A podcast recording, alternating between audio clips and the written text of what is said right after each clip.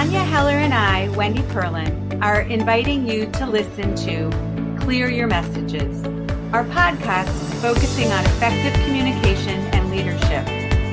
One small change in a message can make a crucial impact. We will be bringing you stories, anecdotes, and conversations with experienced professionals to learn from the best of the best.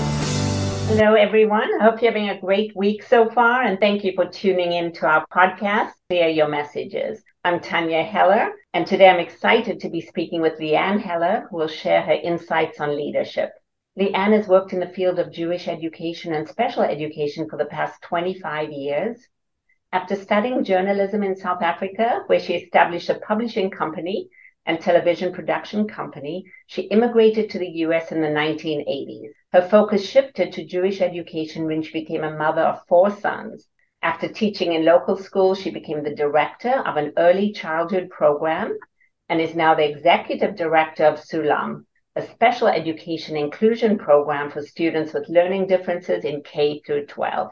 Lianne has given and continues to give talks and workshops on leadership, education, and special education to the local and national Jewish education community. Lianne, thank you so much for taking the time to talk with me today. Thank you so much for having me. Lianne, will you share a little bit about your journey so far and what drew you eventually to this position as executive director of Sulam? Sure.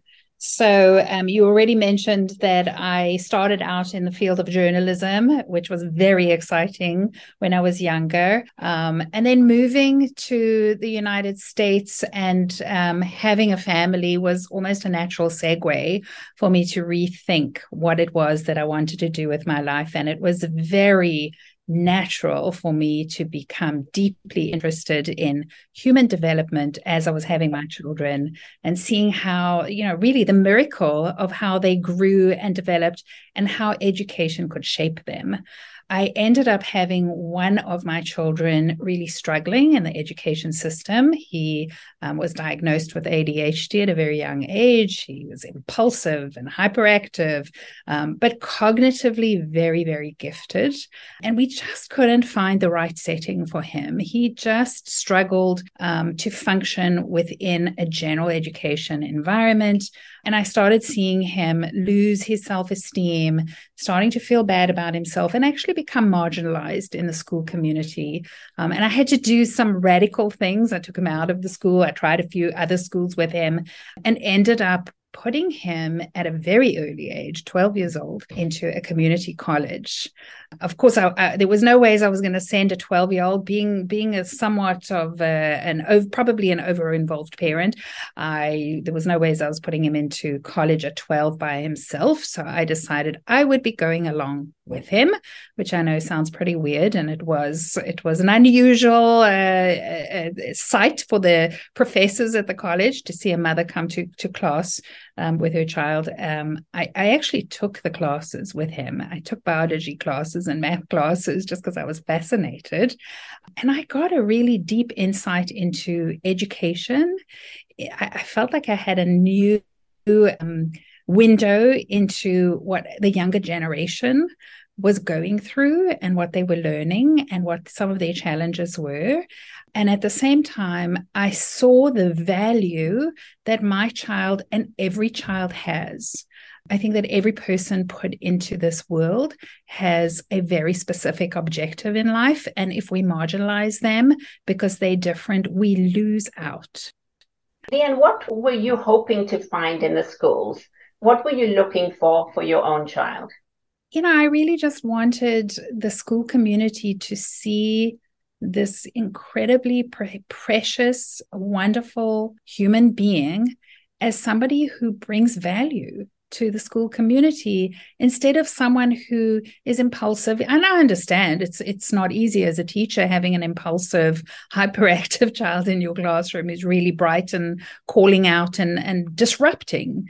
Um, so I, I certainly understand their viewpoint but i also wish that we could you know we could look at at children and see you know they have value. They are deeply valuable and if only we could provide the kind of supports that they need so that they can reach their potential and offer society what it is that they've been put on this earth to do. Do you feel that if there were sufficient or additional resources your son might have been able to continue? I think that this is um this is the dilemma of education today is you know st- everybody is a diverse learner. Nobody learns in an average kind of way.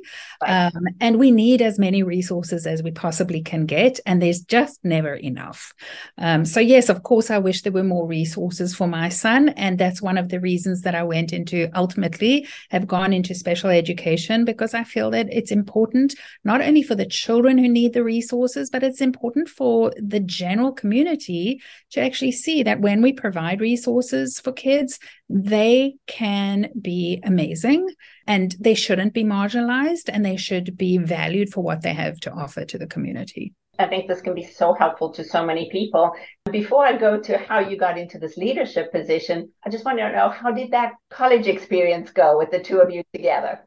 It was incredible. It is some of my best memories growing up uh, with my kids um, really having the opportunity to be in the classroom with people who were just starting out on their careers and on their journeys and seeing what this new generation um, has to offer and what some of their struggles and challenges are. I think they have real struggles and challenges. I also think they have some really interesting things to offer and being part of that and witnessing it and, and realizing that I could actually have an impact ultimately on the next generation that's what education is right? It's it's especially uh, leadership in education is you are having um, the the honor of having some piece of yourself make an impact on the, the upcoming generation. Right. And what an interesting perspective also with more maturity at our age to be able to go back. And it was fabulous and also interesting to see how this 12 year old who um, was really um, cognitively very, very gifted was able to fit himself into a, a, college education, a college classroom, and be successful there, but not be successful in an elementary or middle school classroom. It was just an interesting perspective. Did you find the professors communicated to him in a different way? You know, they were so accepting of him in a different kind of way. There was no expectation that he stayed in class, that he listened, that he sat, that he he behaved in a certain way, other than you know don't call out and interrupt, which was obvious, and he didn't. Um, but if he needed to get up and walk out the room, uh, you know, and take a five minute break or a ten minute break, no one raised an eyebrow in the end, would he be able to perform on those exams and tests? And he always did. He, in fact, he usually came out at the top of the class. So that was surprising and exciting, actually, I think, for the professors. I think they deeply valued him. And actually, for the first time in his life, he felt deeply valued. So it was overall an extremely positive experience after going through pretty uh, difficult experiences in his early childhood. That is yeah. so exciting. I wanted to ask you a little bit about in your leadership experience now as executive director at Sulam. What does being a leader mean to you? Wow. Um, you know, I think that in my in, in all fields of leadership, for me, being a leader is making sure that other people can be successful. I, am leading a team of people who have brilliant ideas, who have excellent skills, um, who who want to um, take initiative and and advance the work that they're doing. And I see myself as as the person who clears the path and clears the way for them to be highly successful. That's such a wonderful way of putting it because it's so different from a manager, right? Yeah. It's encouraging and motivating and inspiring others, as you said, to be their best. Right. I mean, I think that one can support them and be um, and be encouraging certainly um, but really like looking listening deeply to what people are trying to express what they're trying to achieve understanding it deeply and supporting and encouraging and open as i say opening the pathway so that they can achieve that success. How do you share your vision and the mission of the organization with them? How do you be sure that they understand and embrace that vision? Right Right. Well, I, I, you know, we start each year. You know, in in in the field of education, we start each year with an orientation um, for both new staff and um, returning staff. And I've always made it um, one of the most important things that I do as part of our opening um, welcome is to talk about what the mission of our organization is you know not just what we do or how we do it but why we do it which goes back to i think it's simon sinek who who talks about the golden circle. Um, we actually talk about the golden circle and we talk about why do we why do we do what we do? And in fairness um, you know why we do what we do is pretty obvious. We're not building computers which is what simon sinek is talking about. We're educating students and we are ensuring that students who have a challenging time in education are given the supports that they need. That's the why. You know, we believe that every single student has the right to be in a general education classroom and has the right to be included and valued. So it's an easy why, but it's repeated all the time because we use that as our value proposition when we have challenging moments right? If if if a challenge arises we go right back to well what's our value? What is it that we believe? And are we acting in a way that reflects what we believe? How do you deal with a situation when staff or others morale may be low for whatever reason? Um, it's bringing them back to the why of course. Is there anything else other strategies you use as a leader to kind of keep them going when things are tough Look, in, in education today, um, after COVID, we know from the news that educators have experienced burnout. They, there's a level of exhaustion. Education is difficult at the best of times. Special education is very, very difficult at the best of times. Um, so, yes, I have noticed that staff are feeling exhausted um, to the level and to the degree of burnout. And I think that acknowledgement, starting with acknowledgement, has to be your first line, right? This is really hard work. That you do it and you do it well, but it's really hard. And, and and how can we help? How can we support? How can we how can we be there? How did you lead your team through making those adaptations during COVID to online learning? It was quite something. It was um, wow, what a learning curve. we we I, I, remember sitting in our office saying, you know, there could be a shutdown. It could be two weeks. We should take some books home. Um, we we started preparing ourselves and saying, you know, maybe we should take some books home. Maybe we should tell our students to take some books home. And we really thought it was going to be two or three weeks. And thankfully, we did. We we did prepare a little in advance. And then over time, we realized, of course, just like everybody else, this is not two or three weeks. This is we're in for the long haul. Um, and so I had to redirect our focus a little. So a lot of schools were focused over, I remember over the summer of that year, schools were focused on, well, will we open or won't we open? Mm-hmm. and you know let's get zoom up and running. Let's get um, ca- cameras in classrooms. Let's uh, d- divide our desks and put them six feet apart. That was important work to be done but i did redirect our focus a little more towards how do we teach on zoom? Because you know it's not like you just open up a camera and you do what you typically do in the classroom. No, and you were talking about teachers' expectations about kids having to sit in that chair and stay, but I could imagine you teaching on Zoom and they're completely out of the screen.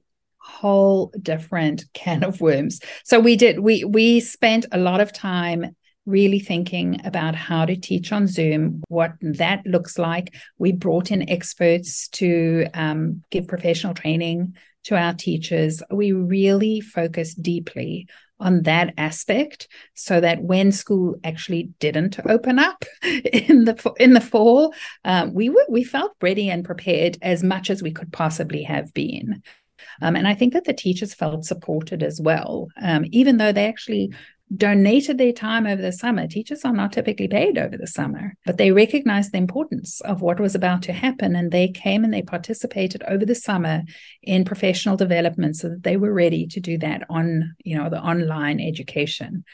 Yeah. That really speaks to their values and resilience.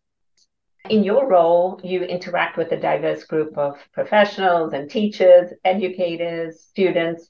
I imagine you also regularly communicate with the parents. Yes. As a leader of the program and as a parent yourself, what do you find important in communicating with parents? So, you know, there's this saying um, in special education that um, the parents of children with disabilities never expected to be at the table having a discussion with a team of special educators. They didn't have the expectation, they don't initially want to be there. On the other hand, the special educators, they went into the profession. That's what they that's what they decided to do with their lives. That's what they want to do. So you've got two partners on opposing sides, right? Parents who don't really want to be there and special educators who made it their lifelong journey and passion. So you already have that um, could potential conflict. So, really entering the conversation with that knowledge and with the deepest empathy um, for where the parents are and what they're experiencing. And I don't mean sympathy, I mean empathy, being able to put yourself in their shoes and experience what they're experiencing and then have conversation from that perspective. Sometimes the conversations are very, very difficult conversations, very sad uh, conversations. And they sometimes can be conversations filled with conflict. But I think that there is definitely uh, an acknowledgement from parents um, who are struggling that that there's a team of people who are on their side who have the empathy um, and the understanding of where they are. So i would say that uh, the, the best thing you can do in communication is to be able to be empathetic probably in all fields not just in education and not just with parents. Right. And then is one of the goals to bring the two as you said opposing sides together as one team Absolutely. We know from research that um, parents who are deeply involved in the educational team of their child, the outcome for children far exceeds when when parents are not as involved. So we encourage right from the start that parents are deeply involved. We we acknowledge that sometimes we're going to have hard times. Sometimes we might uh, really not agree with each other, and we can move pa- past that. We can continue working together. Yeah. What have you learned as a leader that you didn't know when you started out? How would you say you've grown as a leader? I think that I've uh, I've learned to be quieter you know like i think a lot of leaders when we start out we we've got ideas and we want to talk them out and we want to express them and we want to bring our ideas to fruition um, which is very valid very valid i think that over time what i've learned is i know what my ideas are they're in my head i think about them all the time i'm more interested now in what everyone else has to say i want to hear what other people's ideas are and see how we can bring those ideas together um, and bring those to fruition yeah. Yeah, I find it so interesting and ironic in a way that as a leader gains more experience and theoretically has more to say and more to teach, right. they do often become quieter and listen more. And I wonder if it's a combination of confidence in oneself and humility. Yeah, I think it's a and and it's emotional. It's some emotional intelligence, like emotional intelligence. Um, yeah. Usually we end the podcast with a few rapid fire questions. Is that okay if I go ahead? Sure.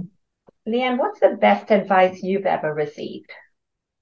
So, you know, I was thinking about that question because I've had so much advice over my lifetime. But I'll tell you the best piece of advice I received that's not in relation to my leadership. It was actually advice to me given by my mother a very long, very, very long time ago. It was during my teenage years. And and if you cast yourself back to your teenage years, that's the time when we're we're vain and we're thinking about, you know, what everyone else has and what you don't have. And and that kind of competitive nature that we all we all tend to have during adolescence. And I remember one day she she saying to me, you know, you're never going to be the prettiest. You're never going to be the smartest you're never going to be the richest. So stop comparing yourself to other people and start working on the best person that you yourself can be. That's great advice. And and you know, I've really taken that advice. I, I think about it often. I reflect on it often. It was very wise. I've, at the time, I was very offended, but but looking back, like really, that is very profound. I think that working on ourselves as human beings and what we have to offer the world is far more uh, cost effective in terms of time than trying to compete with everybody around you. And I think that extends both to our personal lives and professional lives. Exactly right. Yeah. What's the worst advice you've ever received? So I was thinking about that as well. And I, I, don't know if I've had terrible advice. I can't think of a time that someone's given me really terrible advice. The only thing that I can say is every now and again, I've had ideas or I've had vis- a vision for something and I'd talk it out with someone and they I would get, you know, you can't do that or that's not possible. And I've found that usually when people say that to me, I, I just naturally dig even harder and push even harder to I was find hoping you'd say that. yeah, like that like that that kind of like maybe it's intended as as advice, um, but it usually lands up with me pushing even harder to find out why. Why would it be impossible? And very often it's turned out to be um, a very good opportunity. It's an advantage. You know, you tell me you can't do it, I'm going to find out why I can't do it and and and how I can actually do it. So always have that personality, that character trait. I think so. I think I was born a little stubborn. I was wondering about that. What do you believe is the most important skill a leader should have? Besides maybe this persistence? I think um, the ability to be quiet and listen, and also have the emotional intelligence and the self confidence to want to see other people succeed so that ultimately their success becomes your success, right? Right, right. Listening is essential, and I think it just translates to every field. Yeah. yeah. What do you see as your biggest success? What are you most proud of? What am I most proud? I think that raising four amazing sons who are kind. Um, I think that's leadership. Parenthood is leadership. Right? I can ask you about leading at home. Aha. Uh-huh. So I think, you know, for me it was really important that I had children who would be kind and and who would be thoughtful and who would have critical thinking skills. Um, I didn't ever mind what they did with their lives, what the, you know, in terms of their careers. I just wanted them to be kind, thoughtful, um, people who give back to the world. And I think that's the thing that I'm the most proud of, that I have four sons who who fulfill all of those criteria for me. Would you change anything about your journey if you could? And if yes, what would you change? You know, I, I, look, I think every human being goes through a journey in life that is ups and downs, and trials and errors. Uh, I look back and there are times that I've been challenged and I've had challenges, but I don't think I would change anything. I think challenges are opportunities. We grow and we learn from them. I'm very grateful for the incredible opportunities I've been given in life. And I don't I don't think I would change anything. I don't think so. No. It's a wonderful attitude and perspective. Thank you for that. Was there a book you especially enjoyed? Any book you might recommend? So so many books. I I read a lot.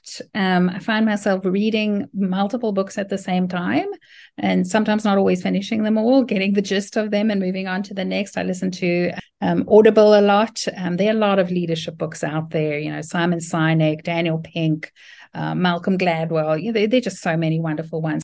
But there's one in particular that I go back to repeatedly, and it's written by Rabbi Lord Jonathan Sacks. He writes about Moses, who was the ultimate leader, right, of all time, in his opinion. And uh, you know, well, first of all, Jonathan Sacks is was the thought leader and the philosopher of his time, I think, um, talking about Moses, the leader of all time. Um, Moses led in the most counterintuitive ways, in the most um, thoughtful ways, and and there's a book um, that he wrote called Lessons in Leadership, and that's the I, you know if you if you read any deep and provoke provocative book, I would say that's the one. Thank you. I've got to look that up for yeah. sure.